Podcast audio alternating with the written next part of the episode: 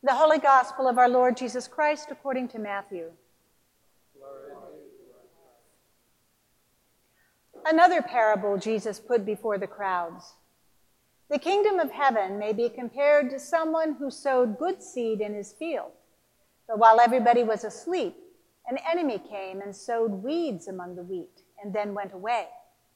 So when the plants came up and bore grain, then the weeds appeared as well. And the slaves of the householder came and said to him, Master, did you not sow good seed in your field? Where then did these weeds come from? He answered, An enemy has done this.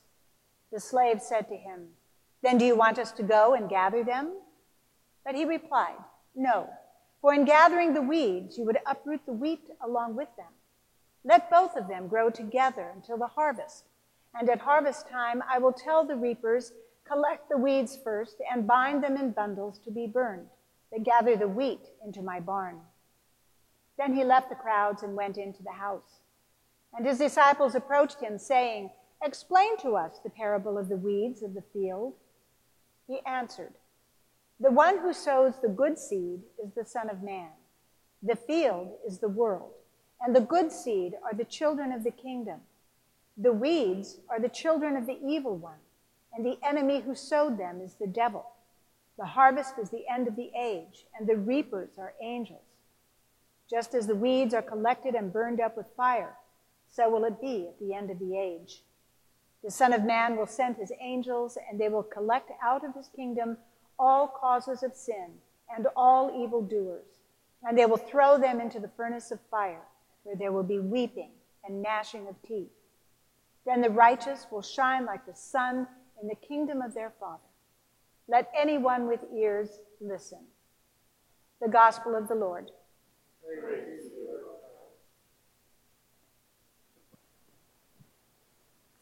In the name of God, Creator, Redeemer, and Giver of life. Amen. Please be seated. Good morning. Wonderful to see you all here. I believe this is probably the last time I will be able to preach in front of you. Um, I will be around for another few weeks. I leave for Portland August 21st.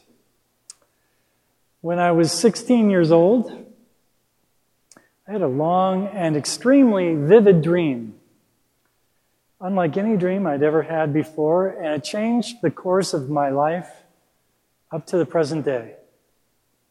Even to this day, that dream acts as kind of like my North Star, guiding my decisions. In fact, my decision to move to Portland uh, for a new job at the end of this summer is deeply connected to that dream I had 45 years ago as a boy. I'll spare you the details of the dream, except to let you know that it involved an enormous white horse who was given to me by a friendly elderly priest who said, He's yours now. The horse was the living image of my own soul, alive with the power of God. I woke up from this dream weeping with joy. Joy that this God had appeared to me and taught me who I was. That summer, I set out hitchhiking, took a trip from Minnesota to out here to California and then up north to Oregon in search of the answer to the question is there really a God? Because it's one thing to have a dream of God, it's another thing to be convinced that it's not just a figment of your imagination, but in fact, actually real.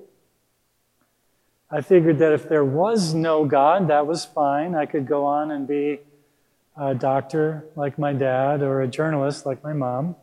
But if there was really a God, well, I couldn't figure out what to do with my life except to devote my life, heart and soul and strength to this amazing reality. Really? There's a God? What else are you going to do? Well, that's the power that dreams can have. And so I was on a lonely highway in Oregon uh, some months later, and I got bowled over by this unearthly energy that completely convinced me that there was some kind, some kind of divine force running through my life. The Bible, of course, is full of stories of people having dreams. Most of those dreams are presented as prophetic, you know. They tell the future.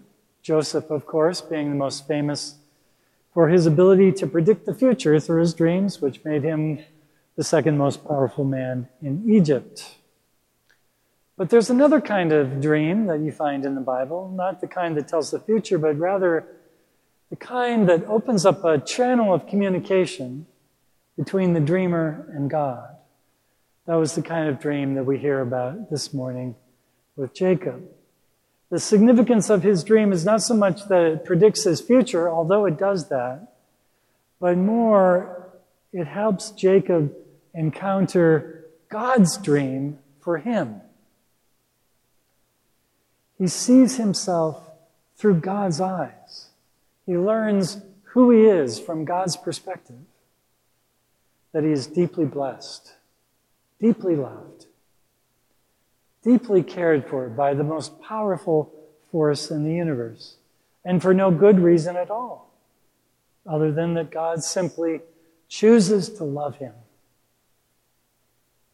Because, you know, if we look at Jacob through human eyes, it's not the prettiest sight in the world, right? I mean, Jacob is something of a con artist, really. We all know that cheating his brother out of his birthright and his father's blessing. I'm sure that in his own eyes, Jacob wasn't so happy with himself, didn't like what he saw very much. And so now he's traveling alone. He's on an errand given him by his father to go off to the land of Haran to find a wife. He comes to this isolated place late at night. He lays down to sleep uses a stone for a pillow because that's just how tough they were back then. And he dreams of this ladder reaching all the way to heaven and angels ascending and descending on it. And then, in the beautiful language of Genesis, God comes and stands beside him. I just have this image of God just kind of sauntering over and putting his arm around Jacob. They're both kind of looking at this ladder. And God introduces himself and blesses him. To those of us who want to think that religion is all about living by the rules, to those of us who want to think that God's favor can be won by winning the niceness competition, this story should put that notion to bed forever. Because this isn't about who's most deserving of God's blessing. It's about the nature of divine reality itself, which is nothing but blessing, promiscuous, undeserved, completely gratuitous blessing. And it's about the nature of dreams, which is that they sometimes establish a connection to the divine, the one who comes to us with a single message You are loved. You are loved you are loved. We all know dreams are very strange things. St- scientists still don't understand them.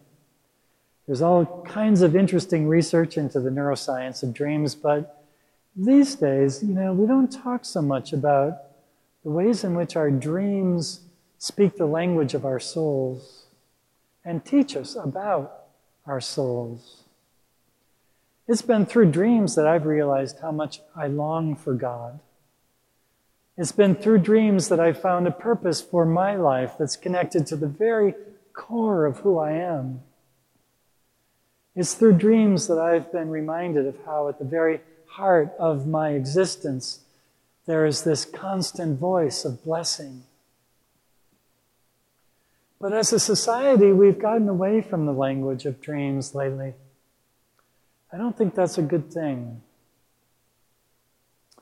My son sent me this beautiful, insightful article in Dissent magazine about how those on the political left of our country have forsaken the language of dreams for the language of preferences. They run their political campaigns through careful focus group research and meticulous measurements of everyone's political preferences. They're trying to sew together a patchwork quilt of constituents who more or less share a compatible set of interests. But they no longer speak the unifying language of the soul, of dreams. The article makes an argument for progressives to regain what's been sacrificed on the altar of the secular society, which is its religious imagination. To begin speaking again the language of our sacred dreams and our deepest hopes. Quoting a brilliant theologian who used to teach at my alma mater, University of Chicago, Martin Luther King didn't have a preference. He had a dream, right? I wonder what's happened to our dreams. Do we no longer trust them? When's the last time you went to a therapist and were invited to talk about your dreams? It almost never happens anymore. It's as if we no longer even trust our dreams. But to me, it's our dreams that make us human. It's our dreams that remind us of who we are and what we long for, what we dare to imagine. Our politicians have become so enamored of polling data and market research that they've forgotten the power of dreams to connect us to our deepest sense of who we are and why we're alive and what we have to get done before we die. Those are the questions that are answered in dreams. And of course, we don't need to swim in these waters very long before we remember that the power of Dr. King's dream was not that it was Dr. King's dream, right? The power of that dream comes from the fact that it was God's dream for us. It was God's dream that he was sharing. That's why we responded to it so profoundly. In dreams, we remember what God dreams for us. Where would, we, where would we be as a society without the dream of a just society found in Isaiah and in Amos and in Jesus? Where would we be without our dreams? Before she died, my mom um, was living in a nursing home for 10 years in a very slow, horrible decline from multiple sclerosis. And during that time, which was quite awful, because she had been a, a journalist, uh, she was well known in Minneapolis, St. Paul, as a journalist, and she was a brilliant pianist as well. And then she went through this horrible decline to the point where she couldn't get out of the wheelchair, and then she couldn't get out of bed. During that time, I used to have a dream about her. I would see her in a field full of wildflowers, and she would be leaping and dancing through the grass. I told my sister that once, and she said, I've been having the same dream. It was as if God was reminding us of who our mom really was. Not to see her as the very pathetic and vulnerable woman in a bed, but for her soul, which was still dancing in a field. When I visit, I, am a chaplain at the hospital in, in the city that's located in the Mission District. We get a lot of homeless people. And I find that I'm, I'm praying for them a lot these days. They come into the hospital with the most wretched of conditions. But as I pray for them, I find a voice inside of me that begins to reshape who they are in my mind. And they become whole they become human beings again. and I'm able to visit with them and find that wholeness and reflect that back to them. And that is an incredible gift. It's a gift that comes through prayer, and prayer is a form of waking dream in the presence of God. So I invite you uh, to reacquaint yourself if, you, if you've lost touch, as I do sometimes, with your own dream life. Before you go to bed, maybe say a prayer. Say to God, hey, visit me in a dream tonight. See what happens. You might just find, as I have, uh, a renewed purpose for life itself. May it be so for you as it has been for me. Amen.